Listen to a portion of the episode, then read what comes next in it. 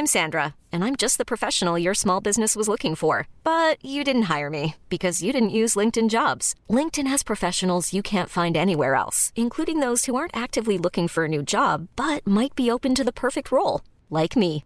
In a given month, over 70% of LinkedIn users don't visit other leading job sites. So if you're not looking on LinkedIn, you'll miss out on great candidates like Sandra. Start hiring professionals like a professional. Post your free job on linkedin.com/achieve today.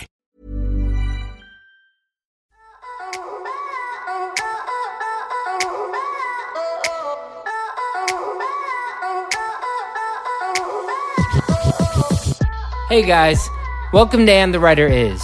I'm your host, Ross Golan. I've written with hundreds of artists and writers over the years, and my favorite part of each session is the first hour when we catch up about life, the industry, politics, composition, whatever. So, this is a journey of learning why people write songs, how people write songs, and most importantly, who the people are who write the songs. I'm producing this with the great Joe London, Big Deal Music Publishing, and Mega House Music Management. If you want to listen to the songs we discuss in this podcast, follow us on our socials, find out about special live events, or buy that merch, aka that hat I always wear. Go to our website, www.andthewriteris.com. For a little bit of context, we just wanted you to know that a lot of these were recorded before quarantine. And as we know, a lot has changed in 2020. So again, please stay safe out there and enjoy the new episodes of And the Writer Is. Welcome to And the Writer Is. I am your host, Ross Golan. Today's modern songwriter legend isn't just a top liner forward slash producer, but a song innovator and nurturer of unique talent spanning all of the genres. R&B, pop, soul, you name it. His records rarely stay inside the box. And since he notoriously hustled his first major production to Nicki Minaj through MySpace over a decade ago, he has become a staple in the music industry. With multi platinum smashes, Grammy nominations, and a BMI Pop Song of the Year win under his belt, he is still making some of today's freshest songs without chasing trends. All the way from Philly, this guy literally has music in his genes. And the writer is Andrew Pop Wansel. Ooh, what an introduction, bro. Wow. Yeah, I feel like we only we've we've met a few times in like uh in I think it was like Benny's kitchen or something like that. that's exactly where. Um, that's a great place to meet too. That's been all of our, I think, interactions. Do you you're you're uh you're like a real chef. Like you love cooking. I love to cook. I cook a lot. I might love it a little more than what we have to talk about today. Is that right? Not for real. Do you Like, really? I, I, bro, I, I, the, what you just said, even like the whole MySpace thing was me. I met Nicki on MySpace trying to sell beats to rappers to get money for culinary school. Whoa. Yeah, man. Did you going to culinary school? I didn't. I hadn't got a number one song. So crazy. What kind of I, I can't imagine there are five people who can say that on the planet. Um, what kind of food do you like to cook? You know, I like to cook everything. Uh, what am I known for cooking? I'm known for cooking comfort food and soul food. Um, everybody loves the mac and cheese, and everybody loves the damn the, the gumbo and the fried chicken and the the okra and the collard greens and stuff like that. How did you get into that? How I got into cooking, honestly, man, I feel like my mom was one of the best cooks, like in my life, and um, she got injured when I was real young and shit. Like she got injured, and uh, I had to learn. And even though I got eight siblings, I was the only one that kind of like cared to learn or wanted to learn, for that matter. Um, and by the time I was 16, I was doing like Thanksgiving by myself. Crazy. Damn near. Yeah, man. You- I mean, while you're on, while we're on the fact that you had, wait, how many siblings? You had eight other I'm the- siblings or eight siblings? I'm the youngest of eight. My mother has eight children. I'm the youngest of eight kids. Yeah, man. And my dad has. I mean, if people, how do people not realize that women are superheroes when they can actually create like eight humans? man, I don't know, and that's why I I am and anything women empowerment, anything, I'm I'm here for it. I'm I'm an advocate. I love women because of women like my mother. It's a real thing, man. Absolutely. So let's talk about your childhood. You grew up in in Philly. I grew up in Philly. I grew, why? Yeah. I was just gonna say, why is why why are all the great musicians from Philly? What is it in Philly that makes great music? It's the cheesesteaks, bro. it's the cheesesteaks. It's the you know. It's just I don't I don't know, man. It's just it's a vibe in Philadelphia. It's so uh, it's so raw. It's so real, and there's there's no nobody in Philly, I feel like ever abided by the book of any in any facet. You know what I'm saying? Like there's no we really live by there's no right or wrong way to do it, especially in music. Um, I think and I think that has a lot to do with it, man. There's no there's really no method to the madness.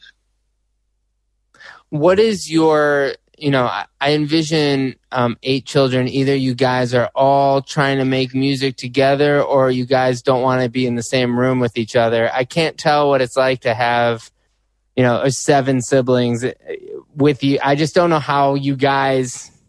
How do, how do you end up like tell me about your childhood that's such a unique number of humans in one under one roof bro you know what's so crazy i'm the only musician How's that? well, who, who, what what kind of music? I mean, oh, your your dad's a professional yes, musician. Yes, so, and he you know, he's he's like he's a you know yeah. he's an icon of yeah he world. is so he is he's a legend. Describe describe your parents. Describe like how you got into Man, music as a kid. So, my dad is a songwriter and producer to this day. You know, um, but his heyday was the 70s and the 80s where he had a string of hits and uh, I grew up with a, a, a, crazy ass like record collection in my house and um, it was always interesting to me. And it was always you know little boys is always up under their dad. I was always up under my dad and watching what he was doing. He was always making music. He was always sitting at the keyboard or, you know i was with him at the studio or you know. But on top of that on top of my dad making music, on top of the records in the basement, I have seven other siblings in the house with me. And they all are listening to something totally different. I got a brother that's listening to Ice Cube. I got another brother that's listening to uh, uh, uh to AZ and Nas, and then, I got a sister who's listening to gospel, and I got another sister who's listening to Mary J. Blige, and then I got another sister who's listening to dancehall, and then I got another sister who's listening to like super like youthful, rhythmic, what's in at the moment. Um, and that's just was my house. And I had all of this music around me, man. Did you start making music, you know, with your dad in the studio? Is that when you first started making music? When did you think you could actually do that? You know what? I always loved music. And every kid goes through a Michael Jackson phase, right? I think that's just the thing. Like I had a Michael Jackson phase where like I he was I never seen nothing like it. This is the greatest entertainer ever. And uh Thriller albums, like, you know, one of my favorite albums of all time. And Human Nature being one of my favorite songs. And um Nas, watching TV with my brothers, Nas, it ain't hard to tell video comes on. And I'm listening to it and I'm like, I'm young, I'm five years old, right? But I'm like, this is human nature. He's rapping to human nature. And I didn't know I had, I was like, what is this? And my dad was like, oh, he sampled it. And, and I think from that day when my dad explained sampling to me and showed me uh, what a sample was and how to sample, that was it, bro. I was like, oh, this is, this is it. This is what I'm doing. That was it. And that's why, to the, you know, I'm a very sample based producer because of that. Like that's my origin. So would you go into a studio at five years? I mean, I started going into the studio at, at, I started going into the studio at five, six years old. My dad pulling up a little drum kit for me on his digital performer. He had the Apple computer that was like this fucking big and a MIDI controller. And I started making like, started making kick and snare loops. Like, and then by the time I was nine, I did that for three years. I went to the studio whenever I could. I, by the time I was nine, I was good. By the time I was nine, I was legit good at making beats. I was good enough to sell them. That's crazy. Yeah. That's hard to fathom because, eh, you know, obviously for so many reasons, but when you're in fourth grade, Right. you know, how are you creating that kind of music? I mean, were you writing lyrics and melodies at that point? I was At always all? I was always rapping. I was always rapping. Um, So at nine, you were already rapping. I was rapping, bro. Like my first album, the first album I ever had, the first two albums I ever bought was uh, Big, Ready to Die, and Junior Mafia, um, their album. So I like I was rapping. I was rapping early. I mean, that's so, so nuts. Do you remember your first song? The first rap that I wrote personally, not Yeah. I I don't remember the first rap that I wrote. I I did it so much. I did it so much. And I would rap about anything. It was just my goal was to try to rhyme as much as possible, like keep the same rhyme scheme going for as long as I could. Like so, the word. I mean, that's really good. That's still good advice. it's still good advice, you know, but but not so much anymore. Like you don't have to rhyme. As good. But I was like, because listening to Nas and listening to AZ and listening to Big, I was like, wow, they can just think of so many words that rhyme with one word. That was really fascinating to me. So I would just like challenge myself to rhyme as much as possible without going to the thesaurus, without going to the dictionary. But then, you know, at nine, I'm saying words that don't even exist too. So then I had to start going to the dictionary and start going to the thesaurus. I studied those too. Were you bringing this music to school? Oh yeah, I mean, like, do people, I would go to, were your people excited to hear the next, you know? they loved it because I, would go, I would always go to the studio every Friday, and whatever beats I made and shit, we would put it to a cassette tape, and I would always take the cassette tape to school Monday with my Walkman and play my beats for people.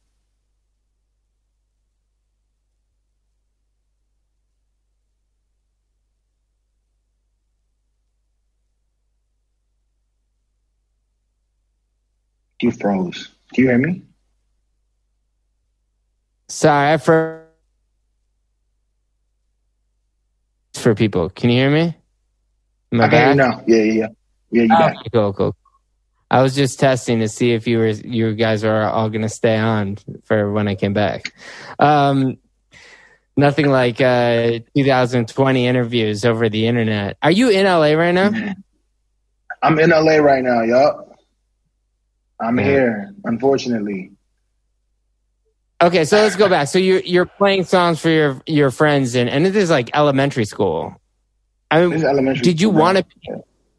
did you want to be a rapper? Like, eh, did you? uh, Obviously, you did on some level, but did, were you thinking it's only because you're, you know, when you have a father who's working in the business, then you actually know the difference between producing and being an artist. You know, I feel like most people are, you know, not don't have that knowledge. I mean, Yeah.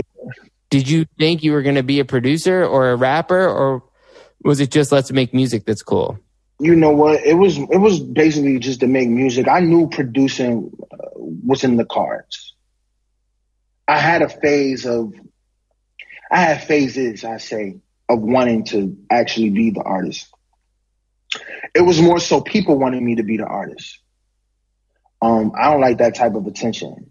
You know, if if you and one thing you you even with our limited uh, interactions, one thing you know about me is that I'm super low key, right?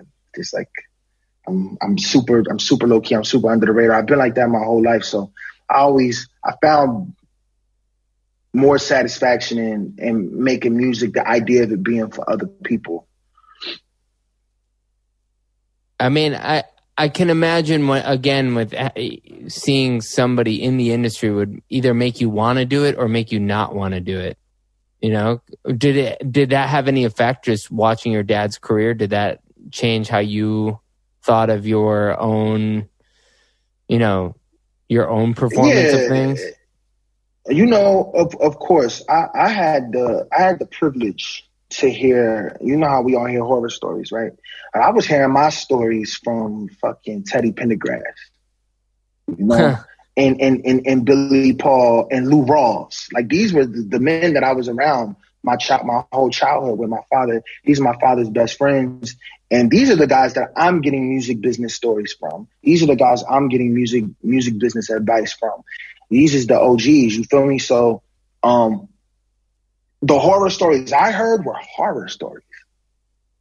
It wasn't, oh, he, I got fucked in publishing and I was supposed to get 5% more. It wasn't none of that. It was real, it was real horror. You feel me? So, like, um, I like think what? that did build the wall, and I was apprehensive about being an artist.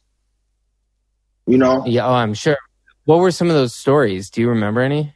Oh my god, man! I mean, from from just from the drugs, the real deal drugs, to kidnapping, and to murders, and to to uh, all type of like, yeah, like those type of stories, you know, that I probably shouldn't get into too much detail, but um, those are the type of stories that I that I got. Um, 70s and the 80s was different, you know. It was way real, real different, real different, real different. So I felt like, damn, like maybe I should stick to this like producing. yeah, right. Um, were you producing out of, you know, uh, was it in North Philly? Like, were you were you producing? Uh, the only time I ever worked in Philly was at Dre and Vidal studio. That was mm-hmm. like, and that's like the only experience I ever had working in a studio in Philly. So I just envisioned all of the studios to be Dre and Vidal studio. It's all at Dre that time. Nah, um, yeah. So yeah, like growing up, I, my dad built a studio in the crib. Like, I had a studio in the basement. Um, yeah and it wasn't no honestly it wasn't no bullshit like basement studio. He built a booth an isolated booth and it was we had two production rooms.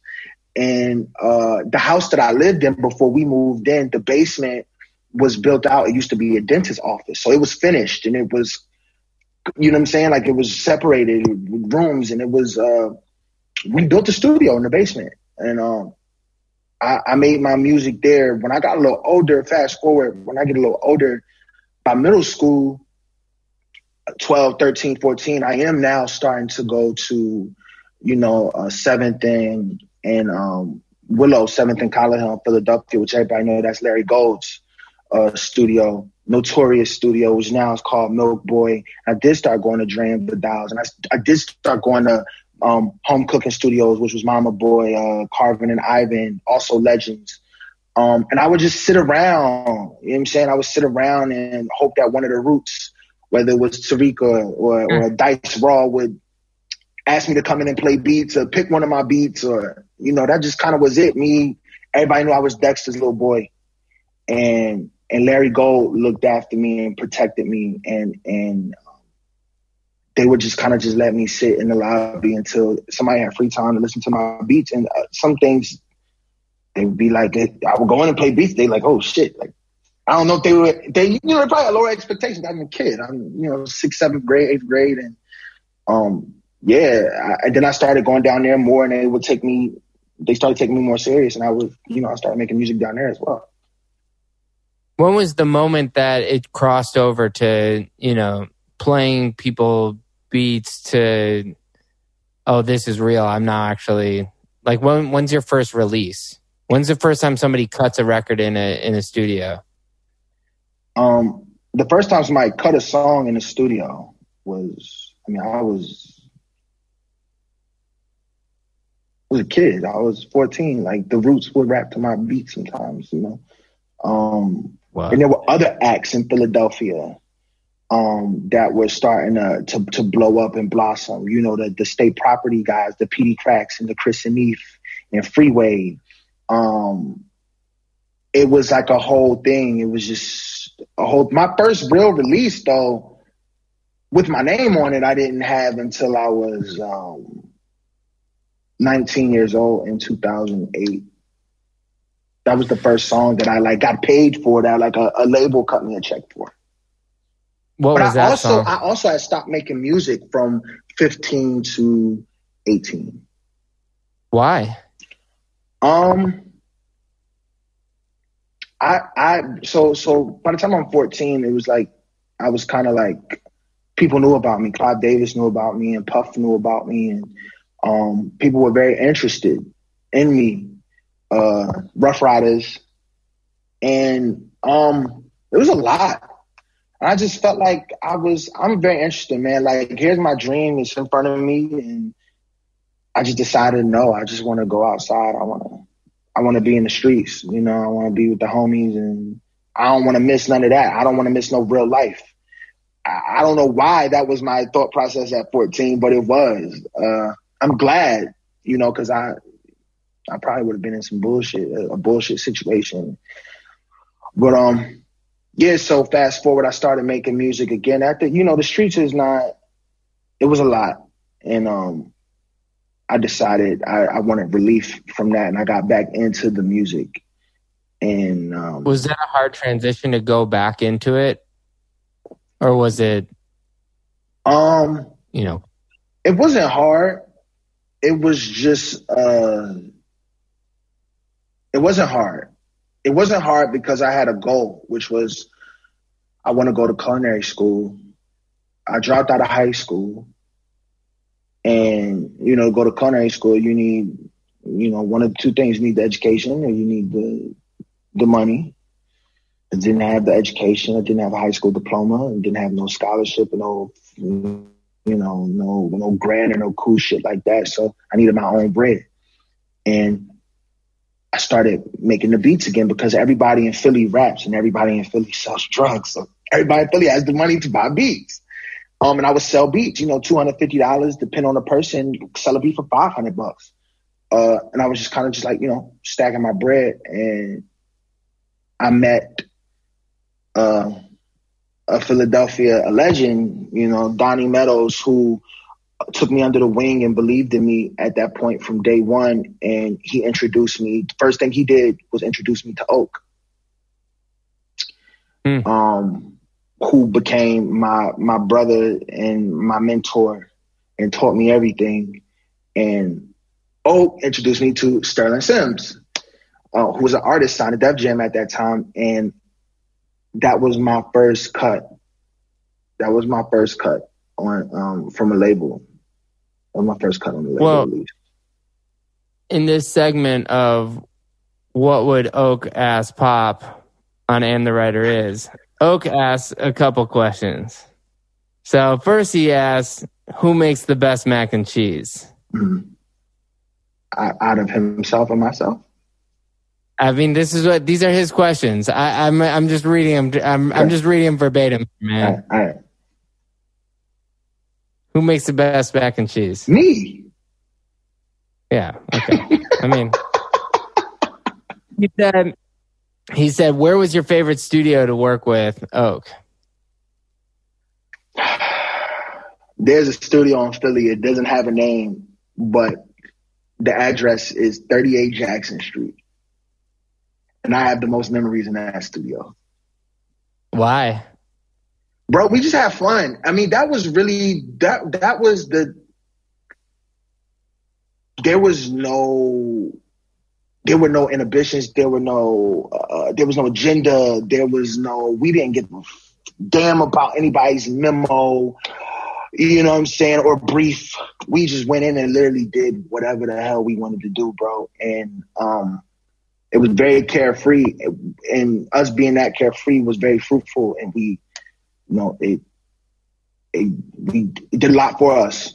And we had fun. We had fun. We just didn't put a time on anything. We would start early. We would break out. We would go to dinner, go to lunch, stop, go to the strip club, go to the, uh, the, the to the movies, go to, you know, whatever. Like we just, there was no, I don't know the word that I'm looking for, but it was just, it was very, it was very free. It was very free time. He also asked, he had, he had a few, so just bear with us here. He said, uh, Is the worst song you ever did by yourself better or worse than the worst song you ever did with Oak? The worst song he said, what did he say? He said, "You know." He said he knows the song that shall not be named. It shall not be named. But the worst song I ever made in my life, I absolutely made with Oak. ever. you gotta it's the worst song of all time, dog. No way. What is the song? I will never tell you what the song is called. And you'll never hear it. Bro, we made this song. It's three in the morning and we're going, everybody in the studio going crazy, right? The next day, we get the motherfucker in the studio. I'm like, oh, pull it up. He pulled the, he pulled the song up and we played it and went off. We just sat there in silence and just kind of looked at him and was like, bro, can't nobody ever hear this song. this is the worst song we've ever made. And we never opened the session again. I feel like it's so important for us all to have a couple songs that are so bad that like maybe they they get deleted. You cross your fingers, it doesn't end up on you know doesn't get on somebody's hard drive because yeah, we, we, we, we, we bad songs. listen, bro, we made sure that that's why there there was never a bounce of this song. A bounce of this song doesn't exist. Yeah. Well, I I hope if people are listening to this that, that there are some people who ask you and Oak a lot of times to, for a bounce of this thing because it would be fantastic they'll, entertainment. They'll never get it. We should do a, a, playlist of like worst songs ever written of like you know that might be. That, I want to hear. Okay. The last question he asked was, "What's more important as a producer, fulfilling your own creative wishes or satisfying the mainstream?" You got to pick one. It's fulfilling my own creative wishes. Yeah. For sure, but but hundred percent. Anybody that know me in this business know that about me too, which is why, like, you know, I'm my name pops up, uh, you know, very sporadically. I think um, it's not all the time because I refuse to do some all the time shit. Like if I don't like it, if I'm not with it, I'm not doing it. And, I, and I'm definitely at that I, for the past couple years, especially, um, gotten to a point in my in my life and in my career where I just can't force myself to do some shit that I don't feel, bro. Like, I, and it's not, it, it doesn't come from a place of arrogance. Um, it doesn't come from, you know, a place of me being an asshole or anything like that. It just is what it is. I'm not going to waste your time either. Why would I come in and do something that I'm not going to give 150%? It's just, it's not going to work out for anybody. So unusual for a songwriter to recognize that in themselves. I feel like every songwriter in the game is pulled by, you know, sometimes it's fees, sometimes it's just you know when when the floor is really high and you can work with certain writer or artists where you know that they'll sell enough that if you you know you get these cuts it, but it doesn't really necessarily satisfy this music mm-hmm. you know why we got into this exactly you know what i mean um, so, I, I, feel like we go through enough in this business, uh, uh, um, enough to, uh, you know, damage our mental health as it is. So at the very least, it's like I, I always have to tap back into why I'm in it. Um, and that's because music, the music that I like and the music that I love makes me happy. And I, um, I have to feel that way about it all the time. Me personally. Yeah. Me personally. Who taught you about? I feel like nobody talks about men. Recently, people are talking about mental health, but most people don't. How? Mm-hmm who taught you that to actually have that kind of integrity? Because I feel like that would have been a good lesson for a mm-hmm. lot of people well, we know. yeah, a very a very early. Um, I was diagnosed with anxiety disorder very early in life. Um, clinically with medicine, you know, I feel like a lot of people use these, uh, um, you know, mental health keywords very loosely these days. Um, but as someone who's been on medicine and stuff like that, it's um it's no joke. And so I, I absolutely have to prioritize that personally, um, because my health is at stake. I, I mean, all of our health is at stake, honestly. But when it's a doctor telling you, you know, your health is at stake, it's something I, I felt like I needed to take serious. Um, and even then, you know, because I, I was I was diagnosed with anxiety disorder and panic disorder as a as a kid, like a teenager. Um, but when I realized that I was doing things, uh, I got to a point in, in, my career, right, where I was like, I, I didn't want to go to the sessions no more. I didn't want to fly out here to LA anymore. I just wanted to be in Philly all the time. I wanted to be around my friends and I wanted to be around my family. And it was stopping me from making money. I didn't care. And I had to really sit down one day and analyze that. And it was like, oh shit, Pop, you're, you're doing sessions and you're doing things that doesn't make you happy. Um, maybe you should only tap in and, and be selective and do things that make you happy. And being selective doesn't mean A list only. Cause it's a lot of A list shit that I won't do because I'm not into it. And I, maybe it'll make me a million dollars and I'm missing out on that, but that's okay with me. Um, because I have to live with the music that I create. That the music lives.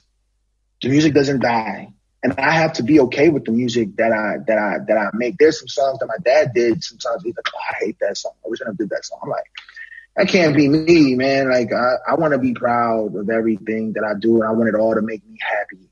And gotta walk into these rooms and be happy. Gotta walk, walk into the rooms with people that I like and people that I appreciate, and um, people whose energy that I that I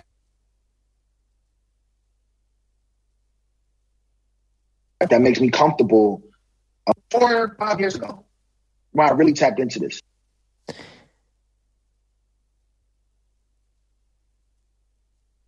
You froze again. Oh, sorry, I froze. I, I thought you froze.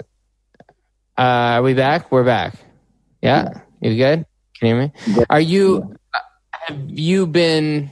Do you feel like you're maintaining a good place with dealing with your anxiety, and now that you've become as selective as you are? Hiring for your small business? If you're not looking for professionals on LinkedIn, you're looking in the wrong place. That's like looking for your car keys in a fish tank. LinkedIn helps you hire professionals you can't find anywhere else, even those who aren't actively searching for a new job but might be open to the perfect role. In a given month, over 70% of LinkedIn users don't even visit other leading job sites. So start looking in the right place. With LinkedIn, you can hire professionals like a professional. Post your free job on linkedin.com slash achieve today. Hey there, it's Michele Norris. I'm host of a podcast called Your Mama's Kitchen. When I travel, I'm usually looking for a way to find a taste of home when I'm not at home. And one of the things I love to do when I am at home is entertain. And Airbnb allows me to do that. When I was in California recently, I rented a house that had a great kitchen. And when we were sitting around the table, we're all thinking, we're in someone else's house. Someone could be in all of our homes as well. If you have a home, but you're not always at home, you have an Airbnb. Your home might be worth more than you think. Find out how much at airbnb.com/slash host.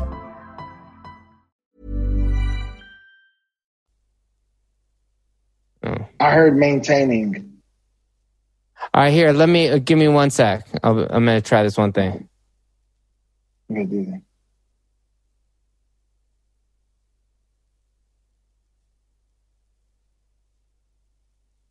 You back? You there? You there? You there? Check, check, Yeah, check. You yeah, there? You yeah. check, check, check. All right.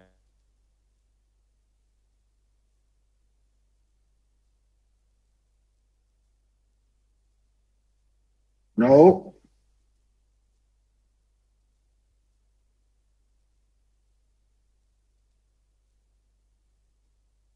Gone. We lost them. I'm here. I'm here. now. Sorry. I mean, my internet just is crap. But yeah, I mean, uh, what I was going to ask is, you know, when dealing with anxiety is an ongoing process, it's not something that necessarily goes away. It's something that you have to maintain some discipline. Um, do you feel like you're maintaining at this point? Yes. Yes. And to- yeah. I think I'm answering this question correctly. When you cook, do you find that that is a relief from anxiety? Is that uh, something that, you know, doing stuff not music related, not business related, does that alleviate some of the anxiety? Any Or all of the anxiety? anytime I get a new um a new a new sickness, a new ailment or whatever the case, it's like while I'm working a lot. When I'm working crazy hours, when I'm working back to back, no days off. You feel me? And the, the moment I like take a break from it, it goes away. And it's it just it tripped me out sometimes how mental it could really be, man. Like it's really, it's really, really mental. I have a back injury, right? And some days are better than others. And on a bad day, it could, it could be bad. At the moment I start cooking or I'll start doing something not music related, I don't even feel it no more. It's weird. It's really, really strange. Why do we do this? but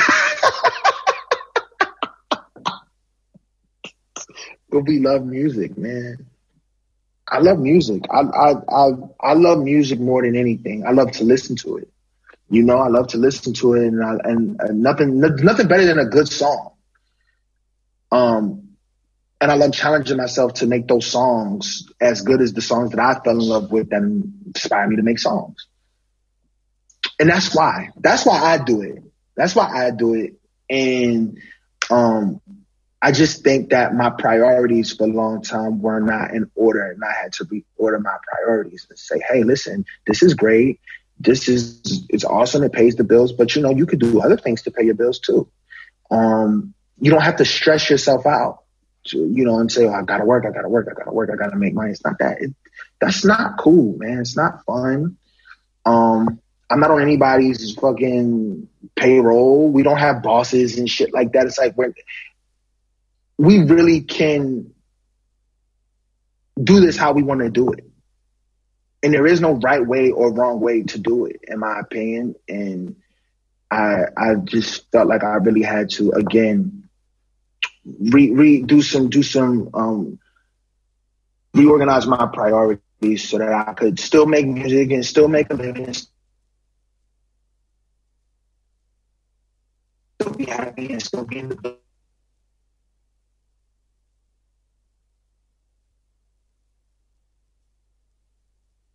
and still be happy and still be in the business, but also like live a real life and, and be happy and have fun. I our kids. Um, and I'm the fun uncle and shit. Like you know, like, mm. and I'm yeah. I'm a fun dad, and I like to do things, bro. Like I'm not.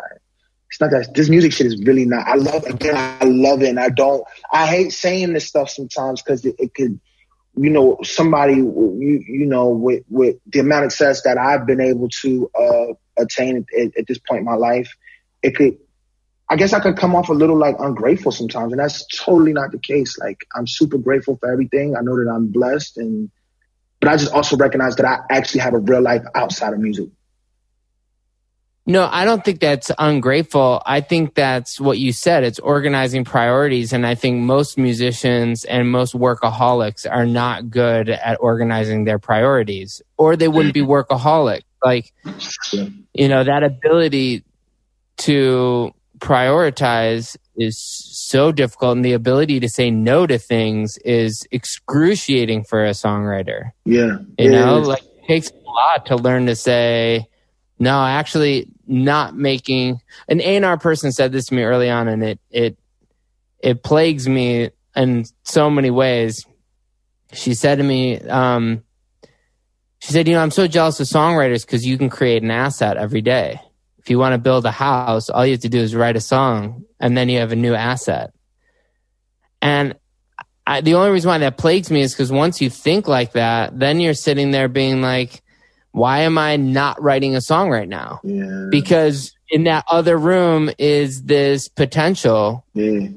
And if I, but if I'm outside and I'm just enjoying some nice, a nice, beautiful day, like that fills your soul. But then you're, you know, how do you leave an em- a, a recording studio empty? There's so much potential in a recording studio. And that's like, that's the, the worst part of, and the hardest part of being a professional musician is leaving that recording studio empty. Yeah. It is, but like I can't tell you like how much mental anguish I would like be in if I viewed songs as assets. Like mm-hmm. that would stress me out all day, every day. And I and I get that perspective. Um, but you know as well as I know, every song ain't the song too at the same time. We might got to. I mean, clearly, I mean, it, yeah, that's exactly right. Is to understand that it uh, it also doesn't it doesn't make the songs that you do choose to write better because you crowded your you know you took your best ideas and used them over here and you took your you know it doesn't it doesn't always help to just be in sessions all the time no. and doing the double sessions and the triple sessions and doing oh all that stuff seems like a good idea i think we all start doing that which is good to get the 10,000 hours in but at some point you know being a human helps. Being a human but helps. You know just to go back a little bit to because i want to go through some of the discography. You know, when you really the Ginuwine album, that's really the first time where it jumps up to, you know, to like I have cuts to like, so, you know, a different level, and I feel like that's when people recognize, you know, Pop and Oak as like a almost like this writing team of sorts. Mm-hmm. Mm-hmm. You know? Mm-hmm. Um, did you recognize the success while you were having having it, or were you already working on the next song? What was it like for you to jump into that moment of success? I mean, the first the first couple of releases were exciting. I, they were like I didn't under they were all over the place. It was like Ginuwine, but then it's like Ashley Tisdale. It's like it was weird. Yeah. I was just kind of piggybacking off whatever Oak Oak's sessions were. Whatever Oak sessions were, Oak was bringing me in you know, as his, you know, young uh, protege, and and whatever it was, I would just, I just was up for the challenge. Um, I didn't really care. I was just happy to be traveling. Like we traveled the country making those songs. Like we went to Miami, and I think we did Ginuwine in St. Louis. I was like in LA living with Oak. We were going to Philly and working. And it was just it was just fun for me at that time um, I didn't understand the success um, of those songs because I didn't really feel like success was happening because it was just like, you know, like it, it, it was what it was. We weren't making a ton of money or nothing like that. I, I always measured success with money. You know, I always did that. So I was like, oh, if I don't have a million dollars, then I must not be successful. And these songs are shit. They're not successful. But I was having fun you know, I was definitely having fun. Um, I didn't realize the amount of success that we were uh, getting until um, Nicki started to blossom. Yeah, you have to tell that story about how Nicki, how you became no how Nicki met you. It's it's kind of amazing. So I feel like you have to tell that story. Yeah, man. It's it was MySpace. It was MySpace. I I was I had a message that I copy and paste to like all these rappers because I was trying to get rappers to buy my beats, and she was one of those rappers. I don't know if you remember on MySpace, you could like you there was like a little music uh, box where you like well up, you could upload your own music, and I and I and I had like four of my beats up there, and I sent her a message and she messaged me back and was like, yo, you're crazy. And I was like, yo, you're crazy. And then uh, she had just done a, a, a, DVD called the Come Up DVD, which was like a street level uh, DVD of like people rapping and like underground rap artists. And they would always get like a mainstream artist to host it. And Nicki's segment of the Come Up DVD just so happened to be on the the the the edition of the DVD that Lil Wayne was hosting. Um, and the way they did it was after Lil Wayne's segment of the DVD, Nicki came right after. And that's how Wayne saw her. And, and, and you know, she like, we, I met her on MySpace and she was telling me what was happening and it was exciting. And we just started going back and forth on music, uh, over the years. And, you know, mixtape one, mixtape two, by her third mixtape, um, she was still unsigned, but like larger than life, it seemed. And, I was a part of that. Uh, and I now had, it was weird because it was like, this is during the Ginuwine days and during the Ashley Tisdale stuff, Nicki Minaj is blowing up, you know, and I'm a part of this too. And this is really getting me the buzz. Like I'm getting buzz because I'm working with Oak, who has a buzz of his own in the business, and then on the street level and um and also you know on the industry side too, I'm getting buzz because I'm I'm like I'm Nicki's guy, you know. And bro, before I, when the Young Money album came out and Bedrock did really well, and I didn't produce that song, but we had songs on the Young Money album, and from there it was like that was the shift. That was the shift, and then obviously Your Love when they released Your Love that changed my life. That's when I felt like, holy shit, this is successful. Well, and to see, I don't think if people don't know the the mixtape history of Nicki yeah, Minaj, yeah. that's the she's probably the most hyped artist before she got signed in I feel like in the last 20 years. I mean, yeah. everybody had a copy of that. Yeah. You know, certainly that last mixtape. Yeah. And it was just like it, I mean everybody had it. Yeah. It was so that thing is a that thing was a smash long yeah. before she had that deal. Yeah. So I mean you know, most people aren't watching an artist go from no. that to no. like pop stardom. Well, for people who don't know and that are, are listening, that that last Nicki Minaj mixtape is is legendary. It's it's iconic. Um, it it broke the website that you know datpiff.com, the website all the mixtapes were released to, and like crashed the website. And um, those songs from that mixtape were were getting, you know, regular uh, radio airplay. Um, and it it really was like it was something like we had never seen anything like that. A couple of the guys, like Wiz, was also really big on the mixtape uh, circuit, and but Nicki's Nicki's had songs from her mixtape, you know, like on the radio countdowns, like top nine at nine and shit like that. And it would be a mixtape song from Nicki Minaj on that on that countdown. It was crazy to watch this happen. Um, it really was. It was really similar to when uh, when people started hearing the Eminem mixtape stuff. You know, it's yeah, like where it yeah. just it goes through the industry yeah. or it goes through just like normal life, mm-hmm. and it and it's you just know what the outcome is going to be, and the fact that you got to ride that wave yeah. from the beginning. I rode Just, the wave, and it was so crazy because it was like, yo, wow, Universal. I, I did a publishing deal. Um, I did it. I did my publishing deal with Universal. Jessica Rivera was also iconic. Signed me, and um, I think like six months after I did my publishing deal, me and Nick had a number one song, number one rap song, and it was number one for nine weeks. And a female hadn't had a number one song prior to that for nine years. Um, Nuts. and that was really when I saw the shift. That was really when I saw like, oh, you, this is, this is what it, okay. That's when I understood what I was getting myself into.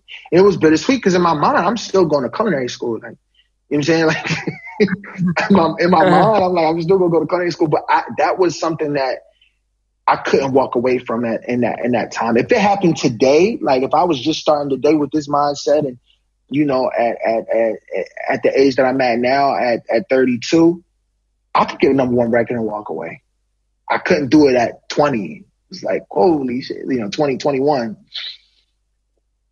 well, I mean, and they, you know, it's when doors are open, you walk through them. You walk through them, and especially especially at that age like what are you going to do uh, you, those are opportunities and and especially that if access is everything for yeah. people yeah. yeah. and yeah and then access to who's you know somebody who's everyone knew is like the the you know the biggest like this is before you know uh roman reloaded and all right, the other right, right, you know this is before starships. This is like watching. You're just watching this person blow up and yeah. seeing this thing happen. I'm. I, I, You can't walk away from that. Nah, bro. Let me tell you something. The door opened and I walked through that bitch with holding my nuts. Like you feel me? Like I walked through the door, man. It was. I had to. I had to. I had to. I had to. You know, you start. This is it. Clearly, you start working nonstop because at that point. Yeah you have so many releases mm-hmm. with so many big artists and you know again with some at that point really new artists like Elle Varner and you mm-hmm. know but you know, it's just this long list.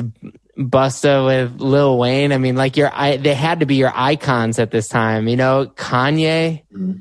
stuff. Like this is just crazy. I mean, when were you starting to feel like, you know, that you, were you starting to feel the pressure that the music you were creating had to be at a certain level or mm-hmm. you just trying to get that session?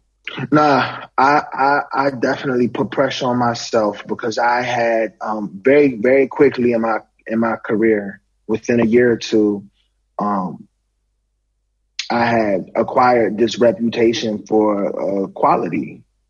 Like pop is going to give us quality. Pop and Oak are going to give us quality, um, and mm-hmm. that was mm-hmm. very important to me. And I spent a lot of time sometimes trying to make something super quality and I found myself in a place after a couple years where not everybody understood what I wanted to do or where I was going musically. Um, because I understand music. Um, uh, not like the, the, average rap or hip hop producer.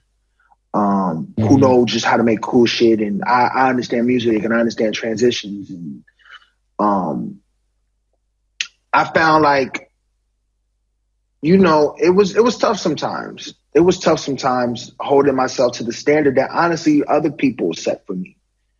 Um, but I just felt like I had to live up to it. Even now, like I, I still feel like I have to live up to that standard of quality that I've um, been known to provide over the years. How did your dad feel watching you succeed at this level? Was it a, a good moment between the two of you guys, or was it a weird moment? I mean, what is it like when your parents are in the same industry? My dad was elated. My dad is, first of all, my dad is so embarrassing, bro. Like, my dad, it was, he's so embarrassing because he just talks about it all. He talks about me all the time, like all the time. You could ask him how the weather is, and he'll it's he'll make the weather about me, which I just I couldn't ask for any better love than that, you know. But um it was amazing for him. Prior was when it was rough. When I when I when I when I when I dropped out of high school and shit, like he wasn't feeling that.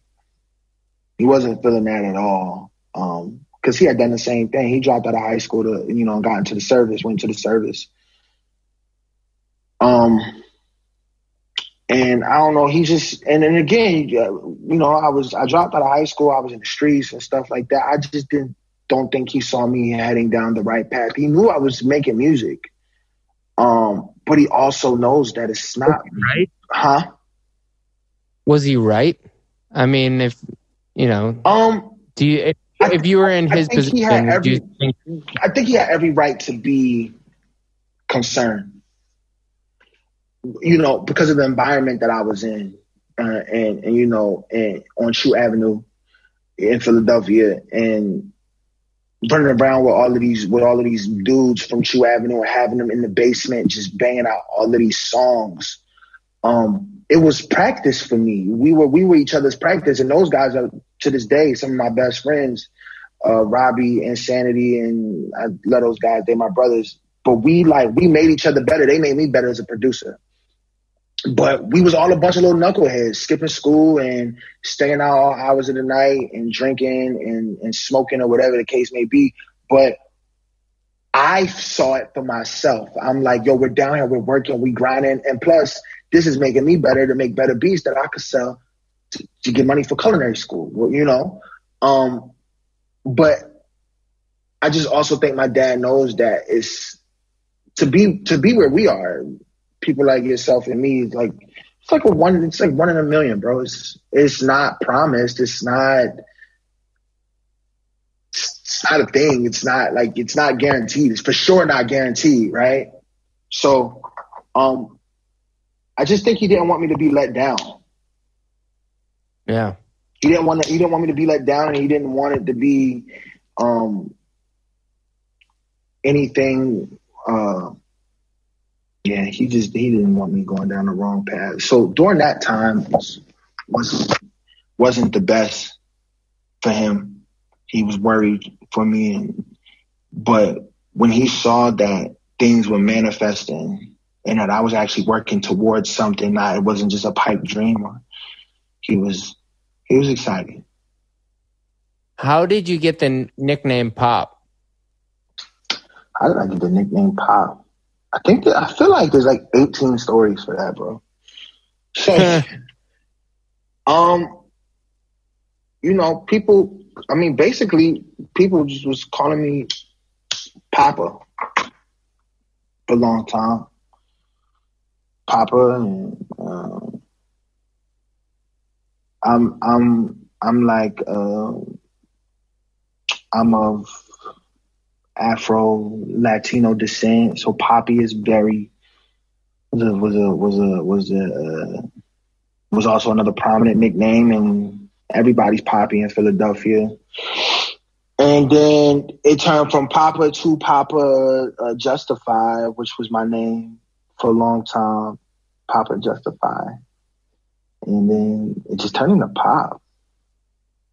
Oh.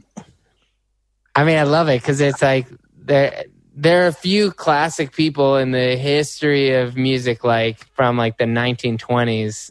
You know, there've been yeah. like a couple pops that have yeah. been really successful, but there hasn't. You know, yeah. it's nice that you're a one name guy that everybody knows who it is. Like, cool. Um, oh, you know, real quick, I wanted, you know, you have obviously this long list of famous people, but there's one it's different when you you know again start breaking an artist like we've said in this podcast before the two probably most important things to the music industry is when you break an artist or when you reinvigorate you know an artist whose career started as it was on the down but you know the Alessia Cara stuff is it gets so massive and was really you know that that must have felt out of nowhere Oh my god! It, because I mean, how does it came out of nowhere to everybody else? So my assumption is even for you guys, it's like, yeah, let's do some of these sessions, but it's different when you have these two like.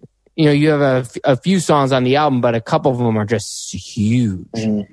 Here in Scars to Your Beautiful, mm-hmm. when you listen to here, you're like, oh, that's where you know that eventually becomes sort of what Billie Eilish does now. You know, mm-hmm. it's like here was really ahead of its mm-hmm of its time. It was just a massive song. Mm-hmm. How did it, you know, that had been a, a few years after Nicki, but I kind of feel like this might be the biggest success after Nicki. Yeah. Um, after Nicki, it was a string of, you know, cool little like top tens and like ur- in the urban world, like top tens and number ones okay. and BMI Urban Producer of the Year twice in a row, and you know, I had, uh, no big. I had a lot of those moments, and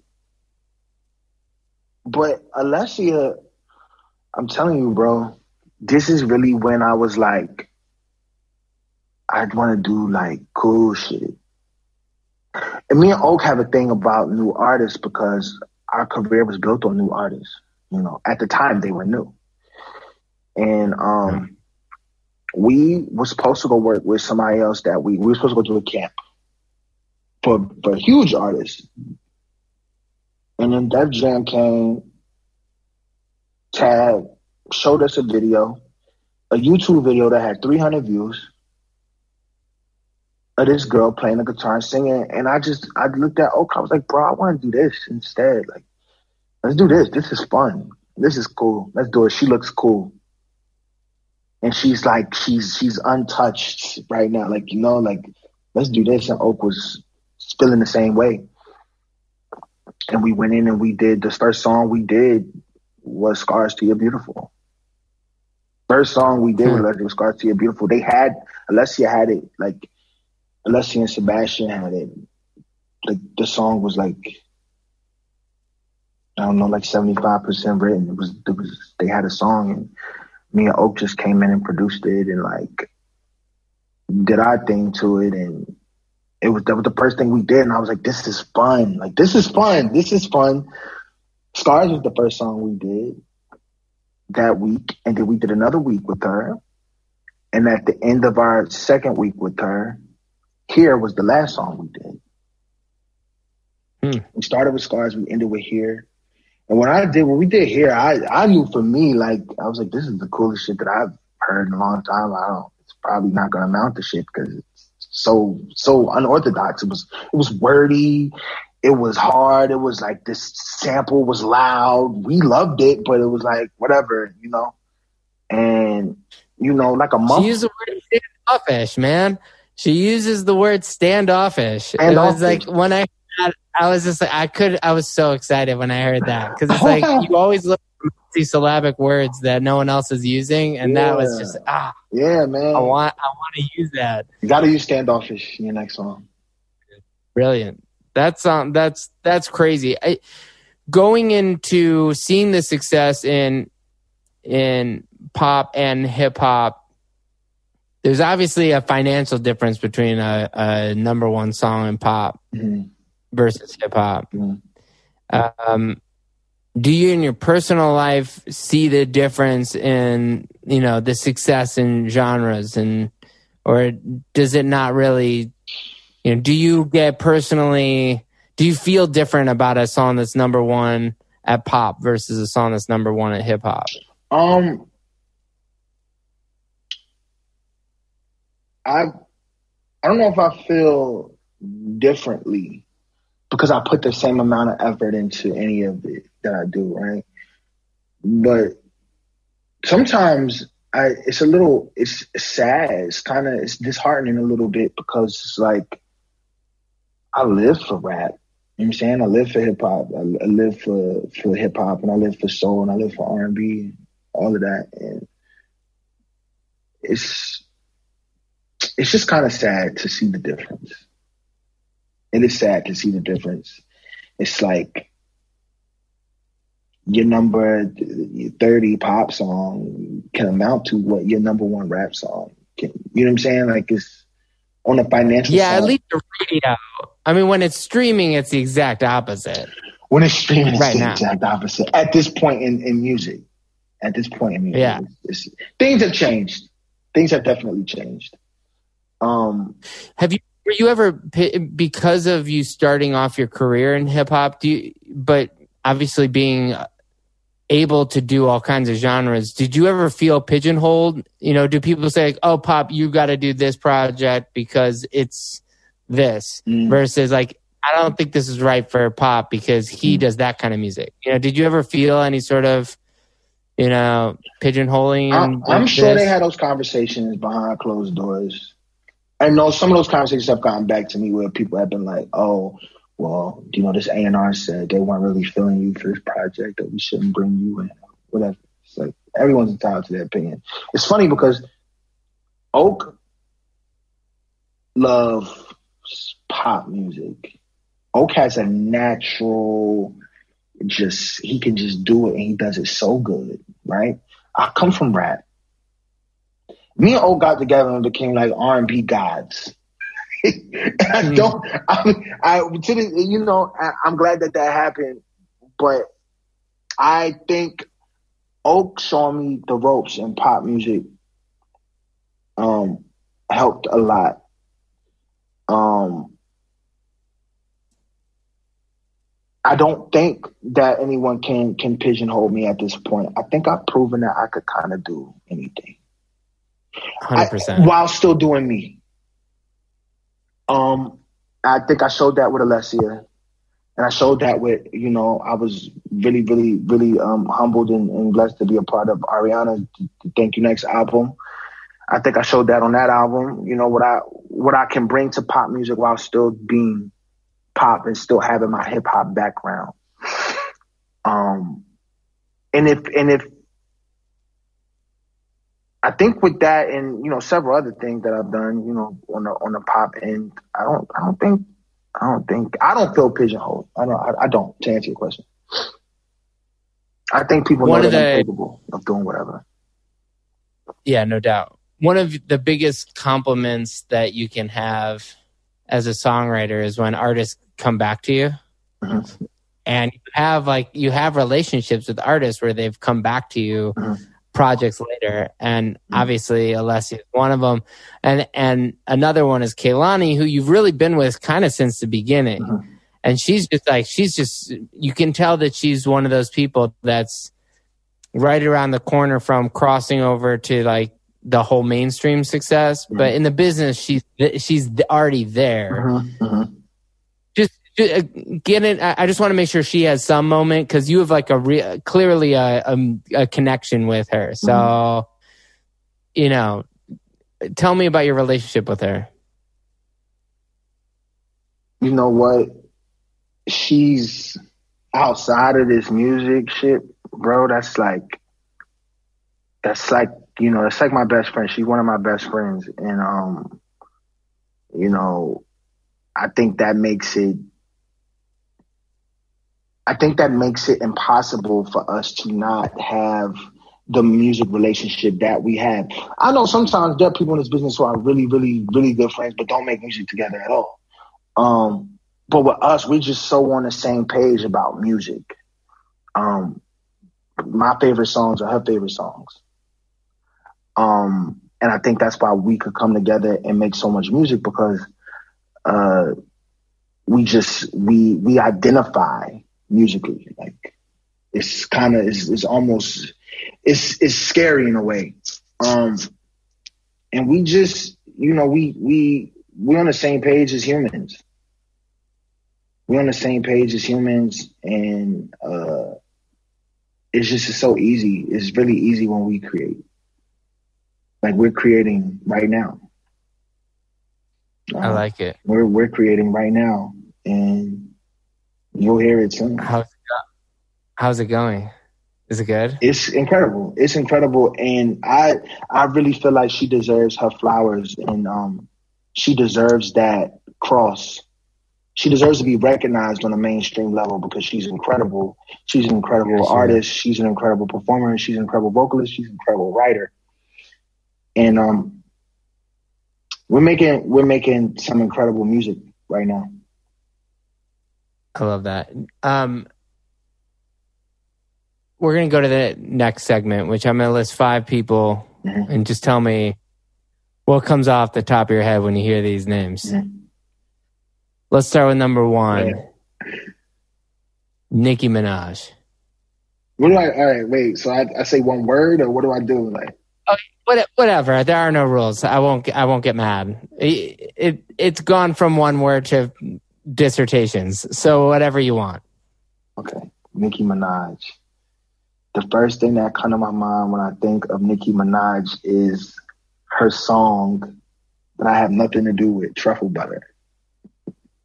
And I don't know. It's I think it's my favorite Nicki Minaj song, and I think it's just like it's such a moment for me. And it was like that her verse on there was just like the perfect Nicki Minaj verse. It wasn't too much, it wasn't too little. It was just the right amount of punchlines. It was the right amount of real shit. It was the right amount of rap. It was the right amount of flow change, and the beat was perfect. Drake was on it. Lil Wayne was on it. I loved that era, hers, that Pinkprint era. I felt like that's when she was really rapping. Like to me, that was like all my favorite Nicki Minaj raps was during that time, during that era, that Pinkprint era, and that that song. When I think of Nicki Minaj, I think of I think of truffle butter, and I think of her voice on that song, and it makes me happy. It makes me smile. It makes me miss her. Love her to death. That's my sister. Let's do Philadelphia. Oh man, first thing that comes to my mind when I think of Philadelphia is uh, Old City. When you say Philadelphia, I think of a neighborhood in Philadelphia called Old City, which is where I lived right before I moved to Los Angeles two years ago. Um, and it is the most historical part of Philadelphia as well. All of the you know, Liberty Bell and Benjamin Franklin's house and all of those cool things is in these uh, historic colonial houses and narrow streets and cobblestones and trees with leaves that change colors and apple cider donuts and horse and buggies and Amish people and farmers markets and um, it makes me happy. That probably makes me happier than anything. Um, that's the first thing that comes to my mind when I think of Philadelphia because I miss it so much right now. I haven't been able to get back because of the pandemic, but um, that's the first thing that comes to my mind. All right, let's do Oak. Oak, First thing that comes to my mind is um, Devil's Advocate. Oak is the king of like it's just so crazy. I was with Oak last night, just getting advice about several different things, and um, I'm looking for advice from this motherfucker, but then he'll give me the devil's advocate size too. He just confuses me all the time. Um, you know what I'm saying? So that is, uh, but I love that Oak wants to always, uh, teach me. Oak has always been like, it's like Professor Oak to me. Like that's, that's how I address him in my head, you know, um, give me, uh, as many different perspectives, uh, uh, about one thing as, as he can, as many as he can come up with to help me, um, analyze all of them, you know, do the process of elimination and choose what I feel like is best for me. He did, he doesn't just give me his own personal, selfish uh, opinion about about anything. Even when that's what I want from him, he give me uh, three sides, all three sides to the story. Um, and that's the first. Yeah, thing. he's so smart. Yeah, that guy's real smart. He's incredible. Um, let's do this is a, a two parter because I'm adding a sixth thing on here, but let's do this one. We'll do your mom and then we'll do dad. Yeah. First thing I think about when I think about my mom is um my mom is always worried. Mom's always worried about me. I, she calls me all the time and be like, Are you okay? The fires. I'm like, Mom, the fires are like not they're in Northern California. I'm okay. but she's just always I'm her baby, literally, you know, her last her last born. Um but um she's just so she's just so protective of of me and my siblings, all of them. We're all grown as hell, bro. But she um so I think of my mom. I think of protection. I think of uh, you know safety. I, I, anytime I as soon as I step foot in my mom's house, I feel safe. You know, I feel safe, and it, and and the heat is on, and there's bound to be like a brownie, a pan of brownies on the stove, or some shit like an oatmeal cookie. You know what I'm saying? Like I just feel safe, and I grab my cookie and I go sit on her couch, and she feels safe knowing that I'm in her house. Um, that's literally what comes to my mind when I think of my mom. Let's go with your dad. And my dad, what comes to my mind is ice cream. Why? Um, bro, every time I see him, he just he got ice cream in his hand. My dad loved ice cream. and like literally, they live in a part of Pennsylvania, and there's just ice cream like local ice cream brand called Nelson's, and it's like the best ice cream in the world. And their their freezer looks like a damn like a, a shelf like at the Nelson store. It's just Nelson, it's just ice cream everywhere. I think of my dad I, I, in ice cream. My dad is hardly ever in a bad mood since I was little. Like he is the most glass half full person that I know, you know, it's it's it's always that with him. He's always positive. He's always in good spirits, um, even when he's you know not at his best, you know, health wise or um, having a bad day, whatever the case may be. He's always just so positive, and he knows how to bring positivity to and and like to any situation. So I just think of ice cream because I know ice cream makes him even happier. And he'd be having his ice cream and he'd just be in the best mood ever, man. He be having his, ice cream. Hard to be, it's hard to be mad with ice cream in your hand. Like it would be really hard to get in a fight or something while you're while also you have ice cream. ice cream. Yeah, it's like you don't even. Do it. It's not that. Our last thing I'm gonna say on the the the sixth thing is uh, cooking. Cooking. when I hear, what do I, uh, home. Cooking makes me think of home. Um, being in Philadelphia because that's my that's my roots of, of, cooking. Cooking makes me think of so many different things, bro. It makes me think of Benny. You know, um, it makes me think of Oak, who I cook for all the time. It makes me think of my best friends, uh, Matt and Danny, who are also producers, called their duo called Some Randoms makes me think of them because I, I, I, cook for them all the time. It makes me think of my kids who I cook every Sunday. I invite a lot of people over on Sunday because there's so many people out here in LA who are uh, don't have family out here like me, like you know, aren't from here or whatever. And um, we all live off of the same shit, you know, lemonade and bossa nova and and creation. And you know, every Sunday I take it upon myself to cook for uh, this group of people who are a lot of creatives, uh, songwriters, and producers, um, and come over to my house and eat on Sundays. And it's a thing. Um, and I think of that cooking. Cooking, I just think of like cooking is my end all be all. Think yeah. of retirement when I think of. cooking. Mm. Well, um, thank you for doing this. I feel like I could talk to you for hours because I really want to get into so many of these things and you know how you produce all those things. Yeah. But and so we'll, we'll, definitely have to revisit this at some point. But you know, uh, it, it's so fun to actually get a chance to to talk because I feel like every time we've we've come across each other, it's it's sort of in passing at some sort of event or something like that. We had a good, we had a really we, good conversation one time at Benny's at Benny's house. One of one of one yeah. of Benny's houses. Yeah, exactly.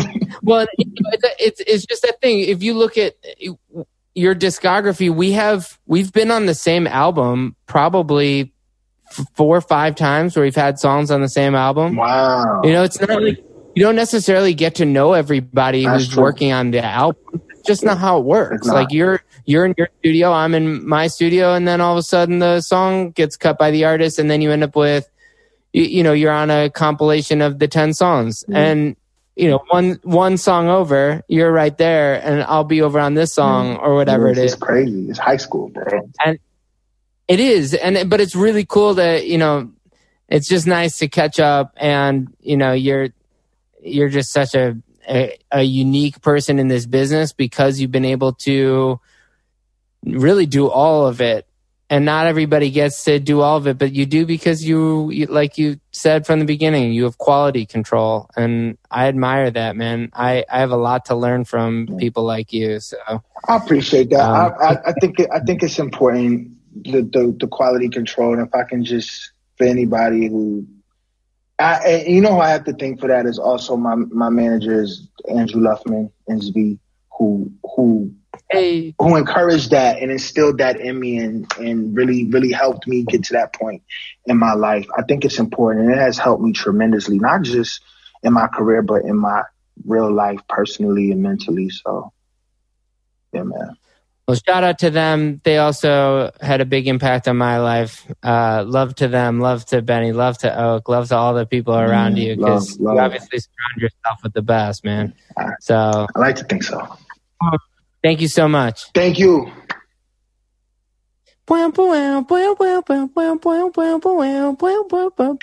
All right, we're done. There you go. I appreciate y'all for having me, man. I did. Let's let's catch up soon. Please, but good luck please. on the kill stuff. All right, bro. If you ever have leftover mac or any of that leftover food, I might just swing by and grab a little plate. You should. I live in Hancock Park. Where do you live? I mean, I'm serious. Praise. I'm in Studio City. Oh well, whatever. Yeah, man. Whenever you need to come to you need to come to a pop. You know, me and Benny do pop ups.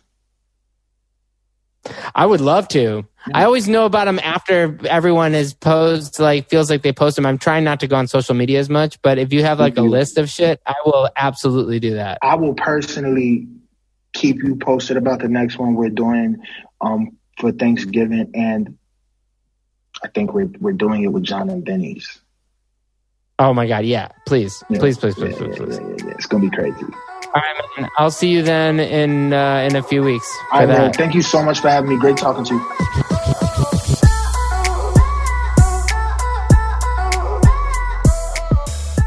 Thanks for listening to this episode of And the Writer Is. If you want to hear music from this songwriter I just interviewed, be sure to check out our Spotify playlist or visit our website at andthewriteris.com. If you like what we're doing, please subscribe to us. You can also like us on Facebook and Twitter. And the Writer Is is produced by Joe London, edited by Miles Bergsma, and published by Big Deal Music. A special thanks to David Silverstein from Mega House Music and Michael White. Until next time, this is Ross Golan.